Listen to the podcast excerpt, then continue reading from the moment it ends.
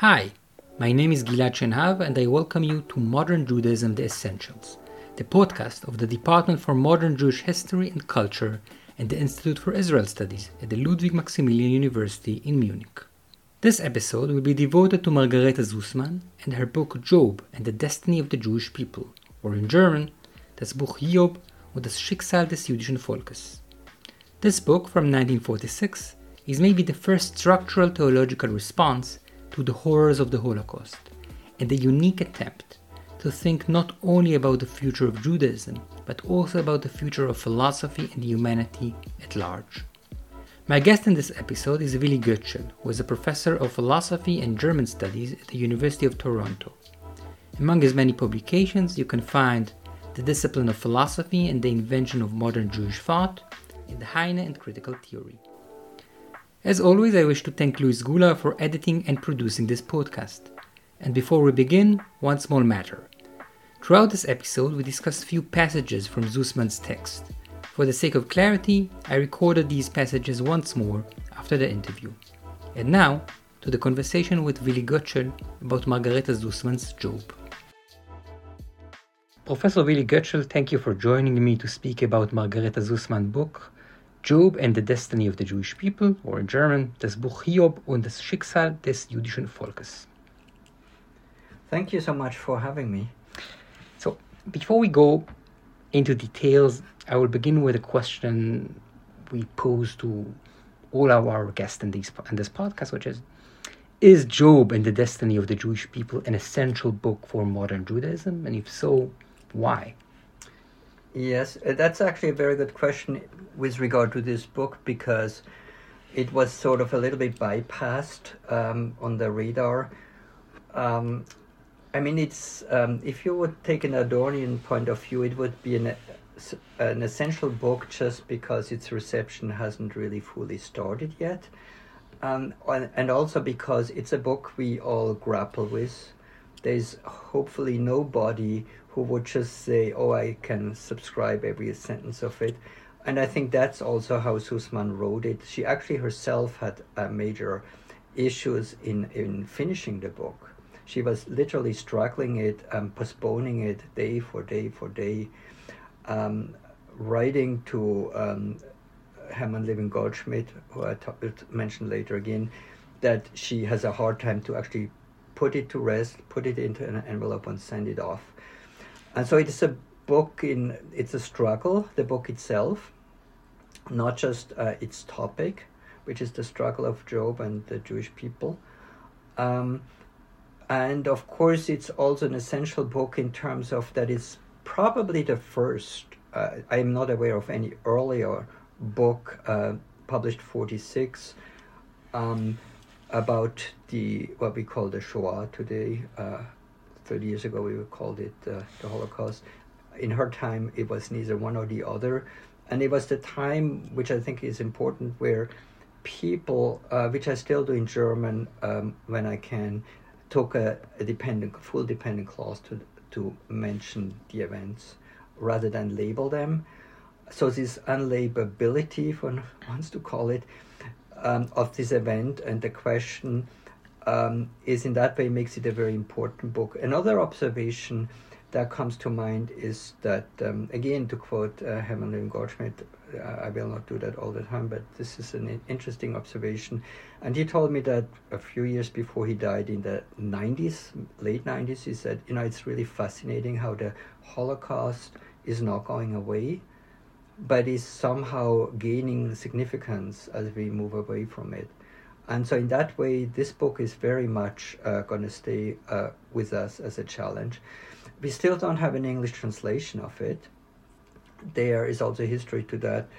Um, the um, there's a fragment of it was translated early on by Nachum Norbert Glatzer in a collection of Job, but somebody like Hannah Arendt suggested in a note to Glatzer not to translate the book so there were also there was also a German Jewish opposition uh, very much to the book, and so that makes it even more essential as a, a book that has been controversial from the get go. Yeah, and this is why we will read our own trans own translated translated segments from this book rather than official translation from German to the English.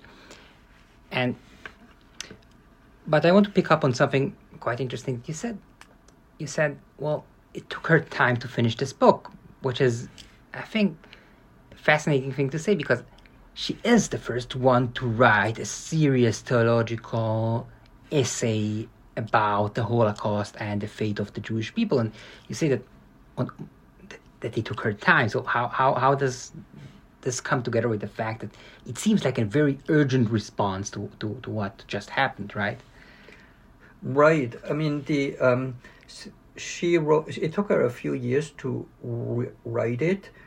Um, she was also quite old at that point. Um, also, one has to remember she was um, practically um, getting blind at that point, so she had it was hard for her to read and reread. Um, um, she had lost her own sister and her best friend uh, in the Holocaust, next to a number of other people, of course. Um, she was herself. Uh, sort of a refugee in Switzerland, um, tolerated. Um, she was uh, also what what I think for her it was hard. She's coming back from a very coming from a very traditional philosophical outlook. Um, very one shouldn't say conservative because she was very close friends with people like Landauer, admired Rosa Luxemburg, but uh, this traditional like pre-war, pre-First World War kind of outlook. And already 1914, she had a newspaper article, a headline arti- uh, um, frontline article, front page article of the Neue Zürcher Zeitung, something one couldn't imagine ever these days from a sort of more moderate political uh, venue, um, like a, a, a, background to come, write an intellectual writer and there she said, you know, the entire world has changed. And then it changed all over again in a much more dramatic way with the Shoah. And so she was basically struggling about the language even to use. Right. You know, what kind of language, what what should she write? And then the the survivor syndrome problem, like how can you as someone who was not in the Holocaust directly involved, um, like who got not unscathed, but you know, like got away with life. Um, how how can you dare to even write about it?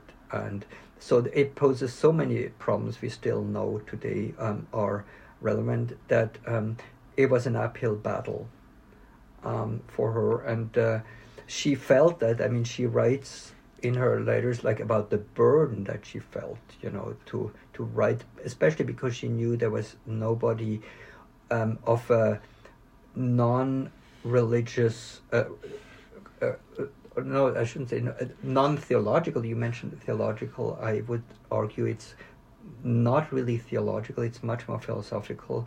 The book, but it has theological motives that it works with, of course. Um, and so to how to phrase that. Right. Usually, when when I speak to people about books in the series, it's it's pretty easy to summarize the big arguments of of of, of, of the text. I think that in this case, I mean, I found it quite hard to to to to say in a few sentences what is it all about here. So, and with the risk of sounding banal, I would ask, I mean, what is this book really about? Is it a reaction to the Holocaust? Is it a book about the destiny of the Jewish people? Or is it an attempt to say something more general about mankind? Yeah, no, that is a good question. Um, in that case, uh, and uh, it's it's not very easy uh, uh because it's a book that has probably more questions than answers, right? Um, and has it so pointedly. Um, and it's maybe in a way all of those things that you mentioned and in, and that makes it so complex, interwoven together. So it is a book about um, the first question I would say, or the first concern is like, you know, is there a life after the Shoah? Can there be a Jewish life after the Shoah? Um, and that question then gets connected directly with the question of what then is the, are the Jewish people? What does it, or maybe differently put, what does it mean to be Jewish in modernity after the Shoah? So this um, connecting of the Shoah directly um, to Jewish to the question of Jewish existence is very important because it's not shared uh, universally. Like there are some groups who say, you know, this happened, and uh, but uh, Jewishness has nothing got to do with it. Um, so the the question of the Jewish destiny um, is definitely uh, connected, and then the third point that, um, and I think that's the philosophically really interesting point, the way she does it, not that she does it, but the way she does it, to connect it with um, the question of what is human and humanity right. as a whole. Um, and so uh, in, that is what it is. And then on the other hand, it is also a book about Jewish tradition in a way. Um, the way she deals with this is that she also says it in some of the passages that we're going to read that um, she you cannot answer this like cold these questions. The best thing is um, to look at what is um, the, the the template, so to speak, of the Book of Job, and so in doing the Jewish traditional thing of reading the present out of the sources of its own our own Jewish tradition. You know, when I was reading this this book, and well, I immediately thought that there is something, I mean, fearless in, in, in the way Susman is writing. Because when you think about the big theological reactions to the Holocaust, first they take place about 10, 15 years later, both the literary as well as the philosophical reaction to the Holocaust. When you think about Soloveitchik or think about Agnon writing about the Holocaust, two intellectuals that engage with scriptures and the question of the catastrophe. And but also two thinkers that that are very much immersed in Jewish tradition.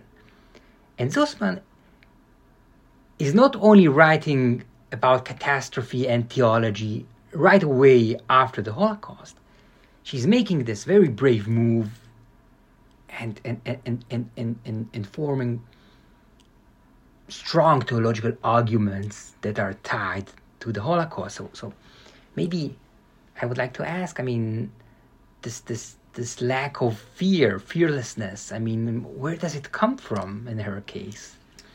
Yeah, um, that's a very good question. I mean, she has um, she has a a, a, a, actually a strong background, one could say, in um, thinking about um, being a woman in modernity. So she has a strong self understanding or self consciousness of um, being um, bringing to the fray of discussion her her own self um, in in a, in an area if you mention theology or even up to today uh, Jewish studies usually dominated by uh, by uh, men so it is already a chutzpah in that way, and then it's a chutzpah because she um, is not Orthodox raised.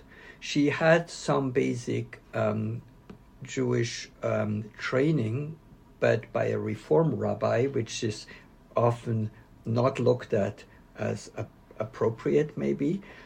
Um, she had um, a philosophically very strong training, though. One should not forget that. She was uh, one of the students of um, Georg Simmel, who also was the teacher of Martin Buber, with whom she was very close, and with Ernst Bloch uh, and Lukács, among others. So she had um, she had the bearings and the wherewithal to actually do this. But I think for her, the, the, the power or the, the, the, the risk was just to actually even say something about um, in a in a uh, in a discourse that wasn't even yet there. Um, right. And so uh, also at the time when you you just wouldn't talk about it right. because it took people. That was the reason. I mean, Buber actually the Eclipse of God was a few years later, um, and other texts, but the reception of all those texts started much later. Um, and so in that way, it was very brave, and I think it was she wrote it as a real existential need. Actually, Hmm. she like really like how could she live as a like she was in that way very moral or ethical uh, in a strong way. She really took um, uh, took this seriously and felt like you know like if she writes at all, if she lives at all. And she was in an age where people often feel they had enough of life, just like Job. You're satisfied with life, saturated, and then you're ready to go. Um, so I think that all of those things came together for her, and I think they, as you say, they show in the book. There's a certain strength or, or force in the book um, that is is quite considerable. So, in a second, we're going to read a few passages from this book, but maybe before I want to ask something about you and Susman. Mhm. So, you wrote several pieces about Susman, and also I know that you are very much involved in her, let's say, scholarly commemoration, scholarly reception today. Mm-hmm. What brought you to her? Yes. Um, well, that is actually a biographical question almost. I mean, I um my mentor and friend really was Hermann Levin Goldschmidt, who I mentioned already, and um, he he was not a university teacher at the um, in Switzerland in Zurich. He was a refugee from Berlin, who became a just like Levinas, very parallel lives. He was teaching in the Volkshochschule and continuing education, and uh, as my grandmother would joke, um, adopted me almost. Like I was um, uh, actually the student he never had, if one Hmm. puts it that way. And he now is um, his mentor was Margarete Susman, and so very early on, um, I heard about this uh, person, this uh, who I, who for me then became sort of like um, a name that, I- that I was aware of, um, and it. I read, of course, then the the, the book Hiob or the, book Job um, and the Destiny of the Jewish People was probably one of the first, and some other essays, and. Um, I must confess, it's only like a few years ago that I read all the more political essays and, and the stuff, um, uh, some other earlier stuff, and only in the connection with Sim- Georg Simmel I started to realize like how connected she was and how, how interesting beyond just like the quote unquote Jewish writings Right. um, and uh, so in in that and so I wrote very early on in the my f- one maybe my first academic writing was this like little biographical bit on Susman, and that came out of a seminar in Switzerland where the um, we we were doing so it was called uh, Helvetian warrant letters hmm um, and it was like biographies of like unmarginalized people. Um, and so I went to ask Goldschmidt and said, "Oh, you know, we're doing that um, with this professor who incidentally was the chief editor of the culture page of the Neue Zürcher Zeitung for many years, who admired Susman, who knew her also personally." Um, and so Goldschmidt said, "Then, oh, you know, do Susman." And I Hmm. thought, "Oh, yeah, who is that?" You know, like, "Oh, yeah, okay, that sounds cool." Um, and uh, that's how I actually got into it. And then I left it aside for many years. I did a little here and there, um, but then I got back into. it. And then the second uh, story is when I did my book on Jewish philosophy. Um, it was uh, uh, um, the invention of uh, philosophy uh, and um, modern Jewish thought. Sorry, the, the discipline of philosophy and the invention of modern Jewish thought, I had two chapters were missing, and the editor, uh, or like a peer reviewer, who turned out then to be a, a very good friend, but toxic friend, Martin Kavka, said, uh, "No, no, there are two chapters missing." But you need to write one on Goldschmidt and one on Susman. Hmm. And for me, this was uh, uh, very liberating. Oh, oh, this is okay. I can write about these people. Oh, sure. You know, that's like, uh, and that's how then those um, chapters came in, and that's how um, I wrote the first chapter really on Susman um, in English on on the book. Um, and then uh, just a few years ago, I did much more work and uh, uh, got really into into more of it, and that's really in connection with with Simmel. Right. Yeah. So let's let's move to the second part of our conversation, which we call limud in, in Hebrew, or learning, or lehre in, in, in, in German, in which we will read some Susman together, if it's Mhm. fine with you. So, Sure. as I said, these are our translations, and uh, the responsibility is on us. So, I'm reading from the beginning of, of, of the book, in which Susman is explaining the motivations for her project, so to say.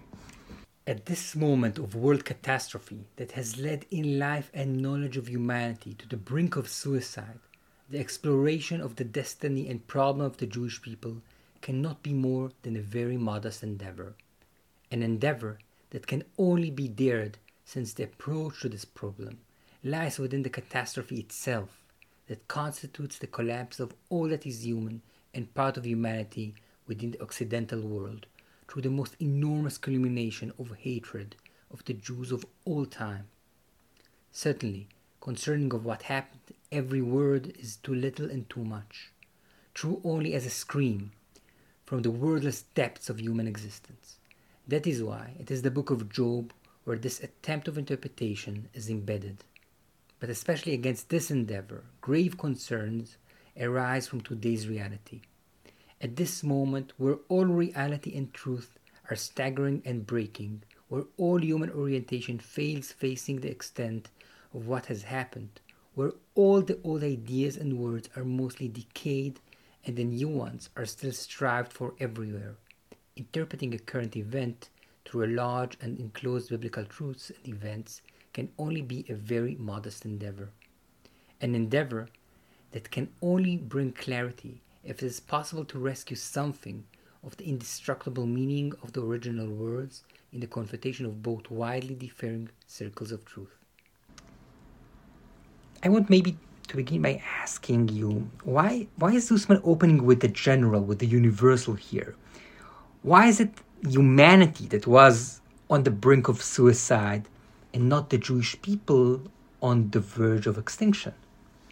Right. Um, that that's a. Um, I think the reason is, and I share with her this idea that um, the the murder, the, the the relentless murdering of um, Jews um, in the Shoah, besides of course also many other people, one should not forget, um, was ultimately not just a horrendous murder, um, but it was also a suicide of um, at least um, the German uh, culture at large, I, I would say, and which um, had repercussion until late. I mean, Jaspers at some point mentioned uh, that since 1933 the, uh, the German universities have been destroyed, not just because all Jews have been removed, um, but also anybody who is left from the middle.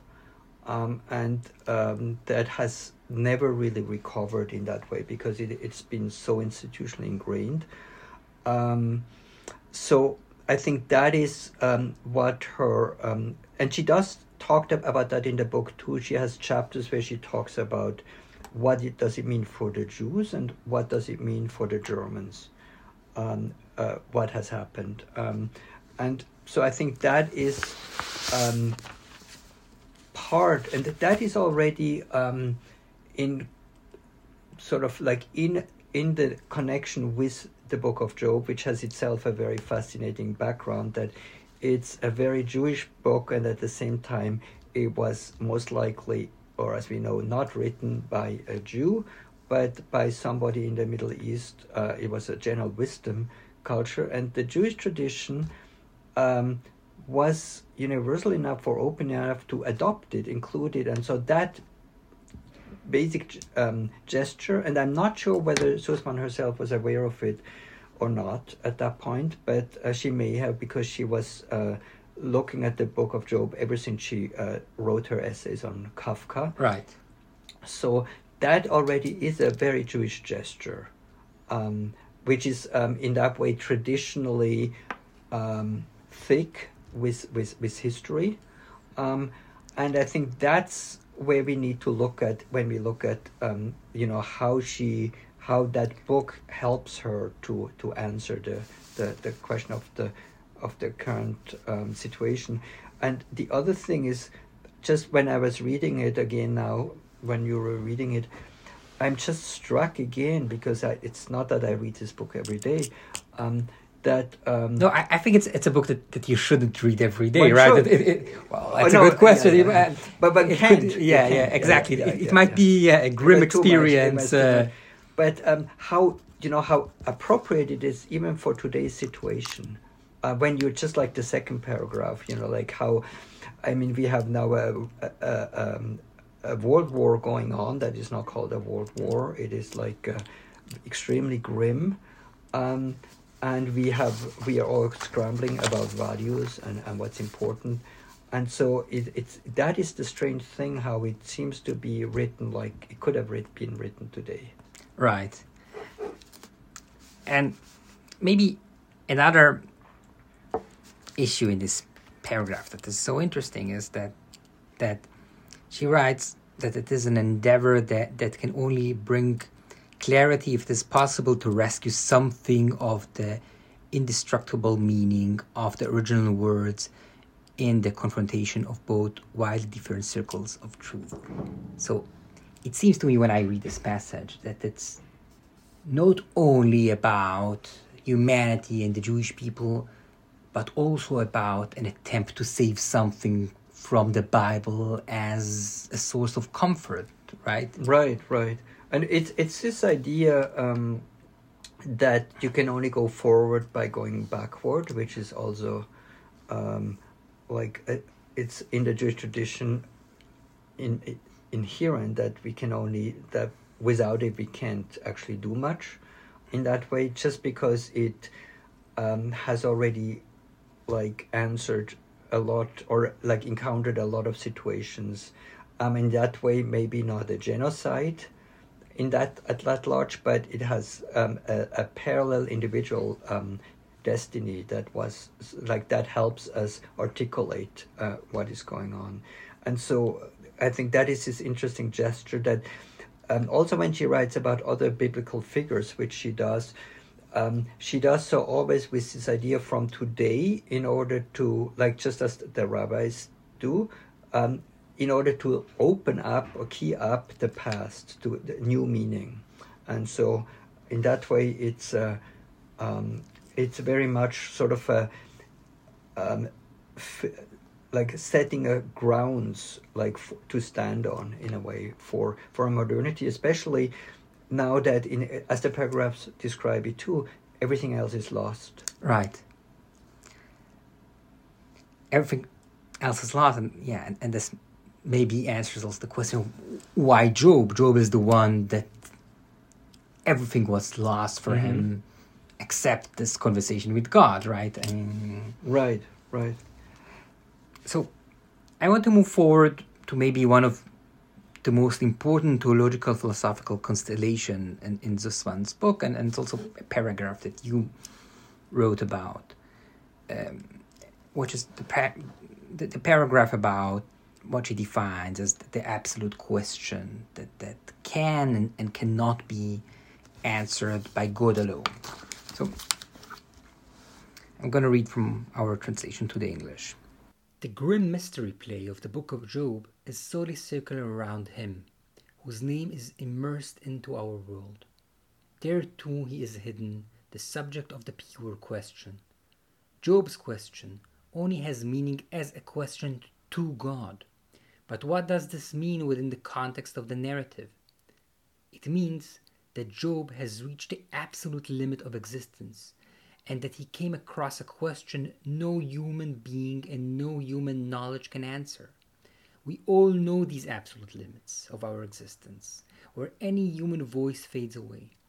We all know these last we all know these last unanswered questions, where our life cannot rest since they question our very selves.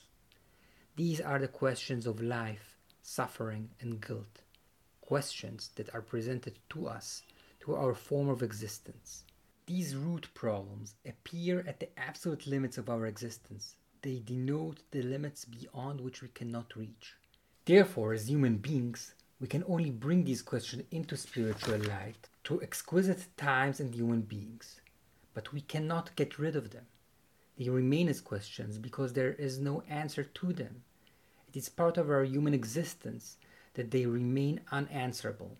All of our last questions are questions to the mightiness that questions ourselves, to whom we feel unconditionally at the mercy. And that means, regardless of whether the name is named or denied, questions to God. But this mightiness becomes a nameable reality, a name only through us being at the mercy, since we are vividly related to its mightiness and experience its vivid relation to us. Losing God means losing this relation, and this experience is never a permanent possession of the soul. Every hour it has to be unchained from the chaos in ever new forms when the entire life is surging around us. Therein the biblical scope is at no time, not even today, exceeded. This struggle is human existence. It is human history as recorded in the Old Testament and mapped out for all ages and peoples.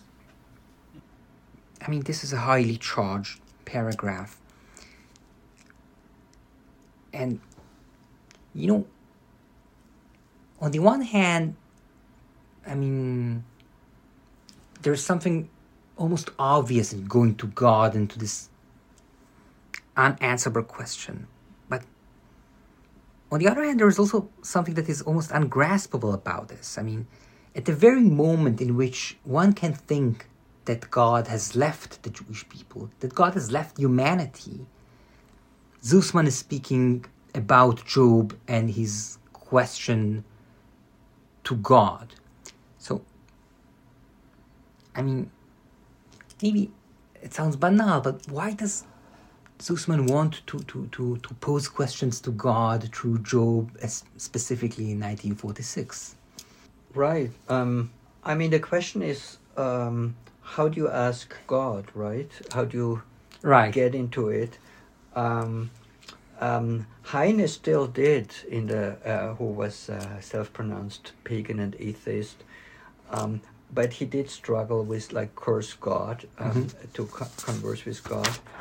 Um, he also had a, a, a, strong connection to the book of to jo- to the figure of Job, and so um, for Susman, this is the way um, how to look at how does it play out if you ask God, um, if you talk to God, and um, the conversation is of course a sort of a little bit a uh, one-sided one right.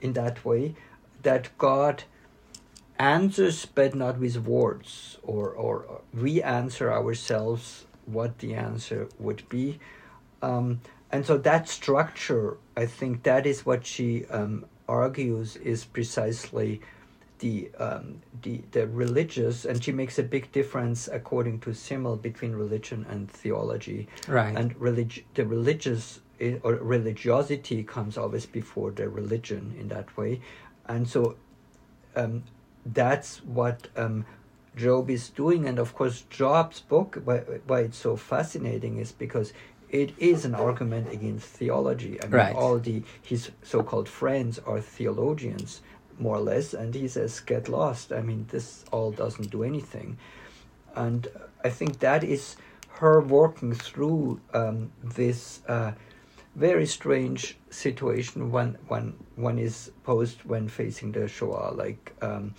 and you, you are not facing it so strongly in other contexts like is there a god? And like you know what the hell is going on? Right. Um, and one has to come up with some kind of an answer. And the answer may not be in words. And we'll see like as she like this um, pivot that the book has where it turns then towards the future.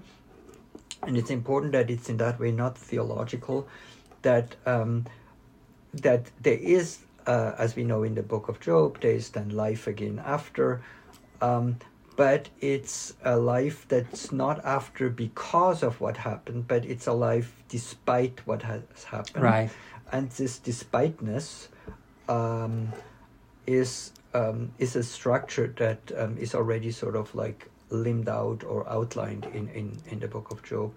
Um, and that sort of makes it both, I think, these paragraphs very heavy, as you say, and at the same time doable. Right. Because she is not um, ventriloquizing really um, the book of like the theological or like the any really faith-based ideas, but the structure of like what is the argument that is actually, or it's an interpretation in that way also of how to read the book of Job, which is like her model to how to read the Shoah. But in your writings about mm-hmm. this essay, this book by, by, by, by Susman, you make this this argument that I really like that it's not only a book about the Holocaust, and this paragraph specifically, it's a book about the future of philosophy to a certain extent. I mean, how can we do philosophy? How can we think about these sort of questions in the wake of, of catastrophe? And the question plays a big role in it, right? I mean, mm-hmm. so if you can say something about that, about this this moment in which she tries to offer through the book of Job another form of philosophizing, let's say. Right, right. No, um, thank you for the question. I think that is the way uh, where she also um, tries to argue that, um, right, so if we do want to go forward, uh, we cannot just continue as we passed. So there is this moment of learning, limud, mm-hmm. of this learning um, of Job and um, of us if we understand Job or if we take uh, Job's figure seriously, um, that the the thinking and the asking of the questions uh, is going to be different after that experience. Um, so that um, not meaning that the other questions that we have meaning of you know what the hell is what what is the meaning that we should not have it. I think that's the strength of the book. We should have it. It's human. It's legitimate to ask them. But and we have to ask them for our sanity. But we can't expect answers to specifically those questions. But we will have to turn um, towards a different way to to uh, respond to it and that would be uh, this creativity or this going forward um, after um, not in a celebratory way but in, in a way that has taken us through the process of um, like almost a tissue in that way of a turning around of a thinking um, that is uh, turning towards this answer of God, but also turning then back to to the world actually. Yeah, maybe the fact that God doesn't answer is what enables Susman to make this argument yes. about the possibility of asking each time anew.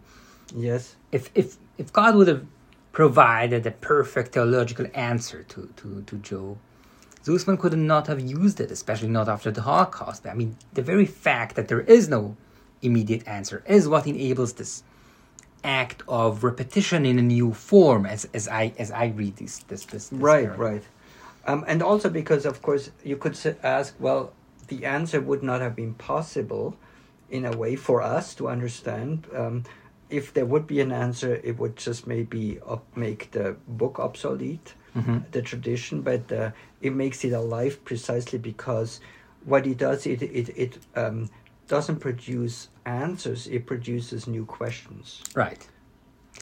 Okay, so I want to move forward to how Susman perceives or understands the, the, the stature or role of the Jewish people in a post Holocaust world.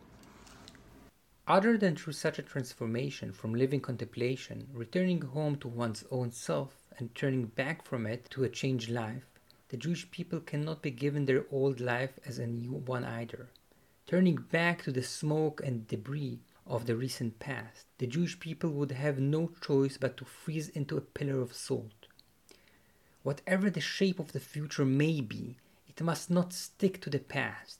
It must move forward and change. The European Jew of today can no more return to his last European form than he can to a pre European form of Judaism, no matter how fundamentally Europe denies him and how much this deepens the tragedy of his situation. As a contemporary man, bearer of the heavy and problematic historical legacy that is his life itself, he cannot return to any abandoned culture from or to the form of unscathed law. As in the life of Job, all his plans and schemes are divided. He is faced with the task of the pure future, the future that is one with the question of whether he wants to hold on to the questionable form of his existence or whether he wants to give it up for the sake of a simpler and shallower life and thus give up himself. This question is not about those communities that shape their lives away from the life of the time of the old, inexhaustible forms of fate. They live in a separate room outside of history. It is all about those who deal with the historical present in their lives. Maybe you can help me understand.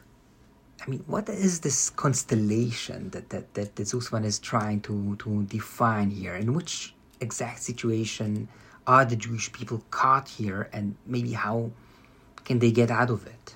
Yeah. So I mean, the question is that. Um, we we have a for Susman we have reached a point of no return. Um, we can't, and so that's also like how the Book of Job gives us uh, some kind of a structure how to deal with that. We can't go back, mm-hmm. um, even if we go back, so to speak, to the tradition. Um, everything is uh, in a new constellation. Um, uh, everything has changed um, and we have the only way we can go is forward in that way um, and at the same time also like job we are on our own in that way. So uh, it's not that legitimacy is now secure for whatever we do like the all the problems apply. Uh, maybe it's even more complicated than before. Um, and uh, the the forms, um, which is a very important word for Susman, the forms of life, the forms of what she calls it, uh, the cultural form, the form of the Anarchist law, all these things um, have changed um, and need to be reinvented anew uh, and re- reproduced anew. And so that is what future is for her. So future is not something that we can um, produce from uh, spin out from the past, but it is actually a new a verification of life at, at each moment, each turn. Right, and, and this maybe also creates her ambivalent stance on Zionism, right? Yes, yes. Um, and that's why uh, she the, the, the, she was actually very um, concerned, like what to do um, with uh, the book was published 1946, and then uh, comes May 1948, the foundation of the State of Israel, um, and so that was for her like a, a, question. Now, now what? Now how do? And she then she wrote this very important uh, preface to the new right. edition, and. Um, she talked about that um, over the phone, which at that point uh, was uh, not a cheap thing. So it, because she wasn't very mobile with with Goldschmidt, who was on the other side of the city of Zurich in a different neighborhood, um, and she, she read that uh, and uh, like each sentence and like she was very uh, un- unsure about it because there was this tension about um, uh, Zionism. Uh, she at some point early on she writes, yeah, uh, to is it to Buber? Yeah, you know, if I in a different life I would have come to to Israel or then Palestine. Um, but um, that's not for me. Um, and uh, so she was more on the Landauer side on that. Um, but also, um, she saw that um, she also understood the, the, the, issues and the concerns of Zionism at that point, because after all, it's also part of the Jewish tradition in some ways. and so, for her, she chooses then um, to argue um, outside of, of that, that dichotomy, um, just basically arguing um, that's like this, the, the, the gist of the preface that um, while people, of course, thought now everything is fine and nice and easy, she says, no, wait a moment, everything is now much more complicated Right. because now we are not just wordless Jews who have the advantage of, you know, some kind of uh, spiritual purity, maybe, but now we are actually involved in, in, in heavy responsibility, or at least those being there and those who, like in Israel, and those who like identify very strongly, like it's a very complicated. So not um, uh, so not Jews as Jews, but as um, as in the we have to figure out again like how to reckon with that, and that is maybe uh, coming back to what you we just discussed. One of these first stops where now uh, this Job of the Jewish people hasn't faced that before, not at least for a few thousand Hmm. years, and now is like, well, now we have to talk to God again. Like, what do we do now? You know.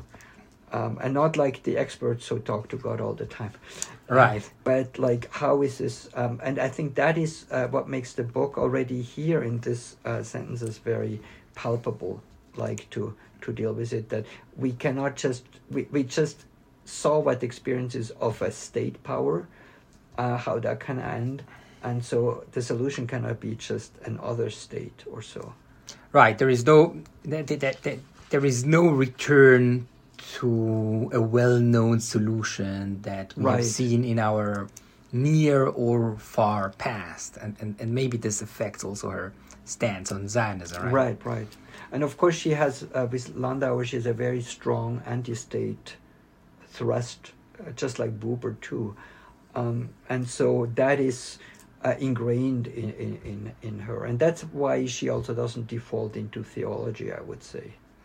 Yeah, I, I, I, I, find these passages fascinating because we know that she's also influenced by Franz Rosenzweig and, and, and this Mhm. idea of the Yes. Jew being uh, uh, uh, always on the way towards some somewhere and not being stable, and thus Zionism cannot be a solution for him. But something in these passages also says that that she cannot completely disregard the the the the the, the, reality of, of, of Zionism. That it's too complicated to just throw Right, right. this this option away, and thus you need to stay with some kind of an ambivalent answer to to, right, to the right, question. Yeah. And the interesting part is um, what I also know uh, from Goldschmidt, who um, went through the same experience like her with Israel. Is it an option or not? Um, the idea being like it, it's beyond the either or. It, it's Right. just like what we have now is a new constellation. Constellation. So it's not like oh no, this is bad or this is good or, um, but this is just makes it more more more challenging in a way and poses new questions we we haven't had because precisely the state and I think that was the exciting thing I think with early Zionism at that point actually the kibbutz and all these alternative uh, syndicalist kind of idea options and, and, and ideas Right. um, and uh, which I th- I'm not sure how far she um, also followed, but, but which is interesting that for a lot of scientists were heartbreaking when one could see that the um, the, the pioneers were taken over by the capitalist um, investment in the state, um, and so like everything was sort of moving targets and changed over over a certain time, you know, as you know well, yeah. So I want to move to the last quote that we're going to read together Mhm. by Susman, uh, um, in which she addresses the inability to answer the que- Jewish question and also the inability to a- to answer the question of mankind. So I will read. Seen from the human perspective, there is no solution to the Jewish problem, just as there is no solution to the problem of mankind. The Jewish problem is inseparably linked to that of mankind as the most profound problem of being human. It is this problem itself. But man, but man does not see to the end. The simple traditional truth, the same that opens up to Job in the sight of creation, applies to men of all spaces and times. Our knowledge is so terribly broad and wide that it has changed our own living conditions. Our view is so terribly short it only extends a short distance beyond our rapidly elapsing life. And that is why humanity today is horrified by its own knowledge, which no longer enters into a seen and beholden plan. And this is why today's mankind, which has failed because of its own knowledge, is left with the humility of the questionnaire from the abyss and chaos, who shatters all of his own knowledge in the face of the experience of something that can no longer be known. It is left with the pure defiance through hope, paradoxical to all knowledge, that even the last tear torn by human knowledge to the depths of creation will once again be healed by an unknowable eternity. That even above the chaos of the satanic world destruction to which we human beings today are exposed, once again a healing plan that contains them within itself will rise. That the creation will rise again as a new one. So, I want to ask you about this duality in Susman. On the one hand, there is no answer to the Jewish question, there is no answer to the question of humanity after the Holocaust. But on the other hand, there is hope. Humanity and the Jewish people can rise again. So, how do you understand this kind of duality that she presents here? Yeah, I think that's a very important question because it, uh, turns around the question what is actually hope for Susman? Um, and uh, it is seems to be differently coded than it's um, for Ernst Bloch, and also differently um, than it's in the Christian tradition. Um, so the hope um, that she has in mind is uh, not one that uh, guides you all the way through, but is uh, one that constitutes itself, like uh, when this, and that's of course the prophetic um, words that she um, sort of alludes here, like uh, when this uh, new healing plan will arise, the creation will arise, it's a new day, a new earth. Um, that's the prophetic words. Um, and so the idea is that um, that will come only from us, it doesn't come from outside. Um, it may also not come in that way because it's dependent on what we do. Um, and it's in that way um, this co- nexus between the Jewish and the larger humanity question. Um, and I think the, the structure is the following one, the, and I think that's her very elegant way to return the Jewish question um, to where it comes from. That uh, the Jewish question is uh, the question that other people pose. It's not our Jewish questions we ask. Right. Um, and so that question is, of course, not the Jewish question, but a, a, a, technically the questions of the others. Um, and so we cannot determine ourselves, uh, unfortunately, all by ourselves because we are living in context, we are social beings. Um, we are Jews and we are humans. Um, just as any other human being is human and uh, what things that um, exceed far beyond intersectionality. Um, and so that kind of identities, they um, they arise after uh, destruction anew, um, because they also are um, constituted anew as they go through. What it means to be a human is uh, different than before. Um, what uh, the particular, the singularity of a unique individual is anew, and so in that way, that that is a life that continues is um, that produces a hope of something new that's different. Um, I think that's uh, what she means, and it's very important to see that this is not a theological a gospel, um, but that is, I would say, just sound philosophical reasoning that I think she can again like uh, sort of like base on on Simmel's idea of the, of a, his sort of vitalism of a con- continually regenerating life forms like that we go through. So there's death, but out of death there's something else coming out. Um, so it's very different from a Heideggerian view of um, of death, that we're going towards death, but um, death is just like um, a phase we go through. Um, and out of that comes always new life in some way or another that can, uh, how that will be, we can never tell. And we cannot put a causality to it. So there's, um, in, in Susman, a really liberating absence of teleological thinking, of thinking right. of uh, uh, like there's anything guaranteed. There's everything is up for grabs, but because it's up for grabs, it's so radically promising that we can actually maybe if we survive. I mean, the problem is always if we survive or those who survive um, can do something new, or maybe putting it that way, have to do something new because whatever they do is going to be new by definition. I think it, this paragraph is really interesting because well, when I read it, I, I see how it somehow anticipates, I mean, many of the postmodern thinkers that would come after her, decades after her. This idea of the open future and the radiant thought that does not, that tries to think in terms of hope without defining the hope in, in, in advance.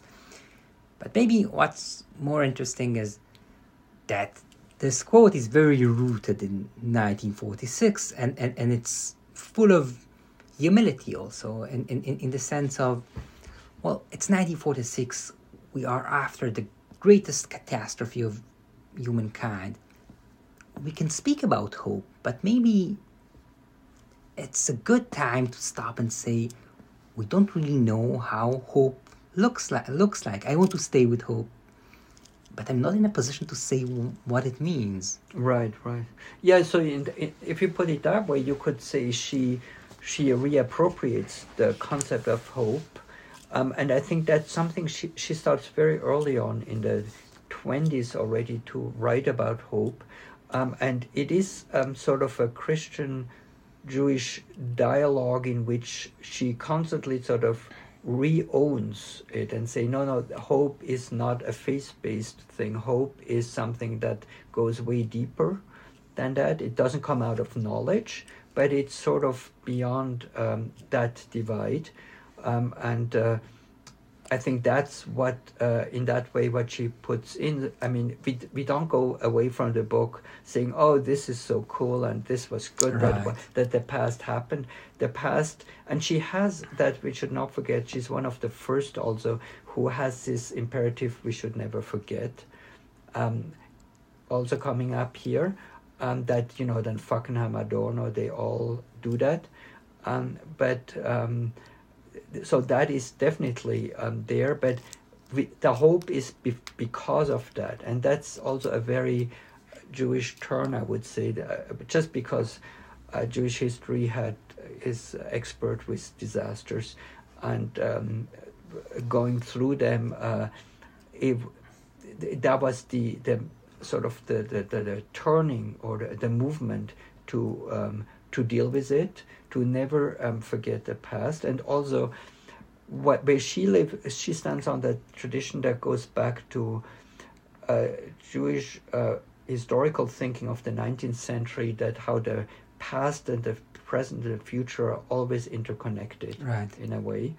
Um, and uh, which is also very bi- biblical in a way. So it's it's not a determinist point of a history, but it's a very sort of dynamic one where we, um, meaning uh, making sense, is always something that is in, in, in a conversation with the past. So yeah, we, we, we were in, in, in, this question of undefined hope in, in Susman thought, which is highlighted, I mean, through this uh, uh, uh, quote in, in, in the end of, of her book. Right. So, so I mean, actually, you could almost say taking the book of Job very seriously and her interpretation, hope is always coming out of this uh, experience of Job. That would be real. Um, that is what she means by hope. So um, it's not a hope that is. He, she's not optimistic. Right. Um, just as also I would argue even the Enlightenment philosophers were not optimistic because then they wouldn't have to do anything. You know, everything is fine. We just lean back but it's the kind of pessimism in the Enlightenment, and that forces them to do something about it. And it's that kind of uh, despair, really, um, that um, so you can only have that hope, so to speak, when you are really um, taking Job's turns and twists seriously, when you go through them, because without them, ironically, there's no hope. And that is maybe the Kafkaesque turn also that um, uh, we we, um, we have not to forget that when she writes of Job, she has already argued that um, Kafka is sort of a constellation where the the movement of the of the figure of Job is sort of rehearsed, not knowing how horrible it's going to be, and of course Kafka also had no idea. Um, could nobody could prophetically see what will happen, um, but um, it, with with um, Kafka too, there's this weirdness of a moment of hope that is constantly thwarted. Adorno will call it negative dialectics, but um, that is the kind of uh, thing um, that um, she she has here, and maybe again, like to put Adorno, uh, they were very different animals, they're very different personalities, but one of Adorno's um, mottos that um, is one of my favorites that I always tell my students is uh, in my Minima Moralia the heading Bange machen gilt nicht, intimidation won't count, Hmm. um, and that is a different way like that um, what Susman has in mind here that we um, and what you say that the, the future is open. We have no clue what the future is. The future uh, is what it's going to be. Um, and precisely that we can't uh, know it is uh, should not be a fear. It is the only place where we can actually have hope. But with knowing, of course, that everything the future will be is what we already um, like are responsible today as how we act, or as Robert Jungk's bestseller is "The Future Is Now." Hmm. Die, die äh, Zukunft hat schon begonnen um, which uh, is also sort of um, like uh, coming a little bit from that circle, like he was in Zurich. Right. Was, uh, um, so I think that that is the movement that that um, we need to see here. So that hope is a hope, like to put it that way, maybe today that comes with responsibility. It's not. Uh, uh, we can just lean back and say, you know, switch the channel and, and look what the what the show is tonight but it's what we make of it. Right. So we are entering the last part of our conversation, mm-hmm. which is the afterlife of Yes. Susman's book. So Susman publishes this book in its first edition in 1946 and second edition two years later. But it takes book many years in order to slowly and maybe not completely enter the canon of modern Jewish thought. And the question is why? Yes. Um, I mean, one of the reasons you already mentioned is like she is not a Zionist and she's not Orthodox and she is not on the conservative side and she's not a Marxist. And so being on the left and not being a Marxist is in the Cold War very difficult. Hmm. Um, and um, being a woman does uh, being a Jew is not easy. Being a woman doesn't make it much easier, and um, so while um, you know her colleagues Buber, Bloch, Lukács are celebrated big, you know, figures. She is, um, and she is in Switzerland. She also never had a, a, a university position. That's important to know too. She never had. She was never sort of an academic fully. She uh, didn't get a PhD because that was not possible at those times in in Berlin, at, in Germany at the uh, at the university. It's um, Edith Stein is one of the first who gets then a PhD in philosophy. So um, she um, and she doesn't go to Israel, in other words, and she doesn't go to America, but she stays in the German space. And so that doesn't uh, get, get get her the, the the the fame or the reputation. Uh, then we have um, like other discourses going on, and then of course in Europe the problem that everything comes out of America. Um, once Holocaust as a term comes, it we're using it now today in German too. The Holocaust, like uh, all that. Um, so there's a larger context why, like that she not just as uh, the writer of that book, but generally as a figure, she she hasn't been read and. Uh, one of my jokes is Jewish studies hasn't helped so much because Jewish studies has been around long, but Me Too has helped. And now that uh, we know that women are a good substantial amount of the humanity of the population, which seems to have been, um, you know, escaped many, many scholars for many centuries.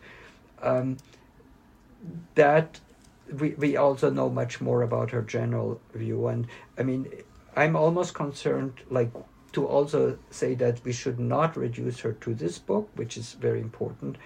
But um, I think knowing now what else she did, we will be able to um, uh, study it. And the, the, the major thing is the translation.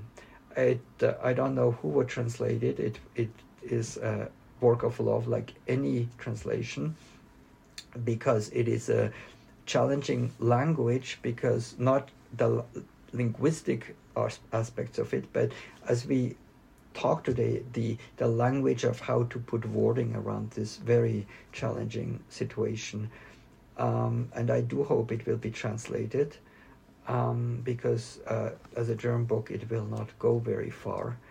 Um, and I think that will change. And also, I think the other thing which we discussed at the very opening is like how the first paragraph speaks to the present. I think now that we are beyond the question of a competition or Olympics of you know Holocaust versus genocides, we understand that um, there is no competition. It is a actually universal human experience by now, unfortunately. I would be nice not to, but it has become. And so I think there will be many, many readers, um, uh, what we call today multi-directional memory, um, who will directly like go to this book and look at experience, and precisely because of its its philosophically um, uh, its philosophical depth, um, rather than um, like a theological affiliation, precisely because again it is um, middle, medieval ancient wisdom that we read here that, is spanned through and, and gestated through a, a Jewish tradition that is also very oriented towards um, sort of like negotiating particularism and uh, universalism.